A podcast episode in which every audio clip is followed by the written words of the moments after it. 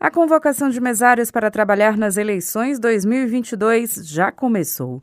Este ano, o Tribunal Regional Eleitoral da Bahia adotou um novo modelo de chamado, as notificações por WhatsApp. O secretário de Tecnologia e Comunicação, André Cavalcante, explica que a convocação por meio do aplicativo já foi enviada a mais de 50 mil mesários. Ele reforça ainda que o recurso, apesar de ser usado pela primeira vez pelo órgão, é seguro contra golpes virtuais. Se observar, a mensagem que é enviada pelo TRE, ela vem de um número específico.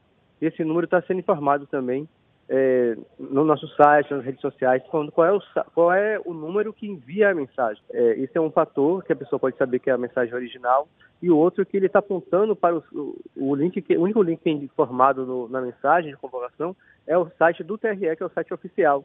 Então, esses, esses são indicadores de que não se trata de nenhum tipo de golpe. A notificação enviada por meio do aplicativo de mensagens traz informações sobre o local em que a pessoa deve se apresentar no dia da eleição, além de orientações sobre acessar a carta de convocação. Cavalcante orienta ainda como deve ser feita a confirmação e justificativa de recusa. Para confirmar, basta, no própria mensagem tem a orientação de acessar o site do TRE lá na, no menu eleições, mesários, tem um lugar lá que você digita o seu CPF para poder confirmar.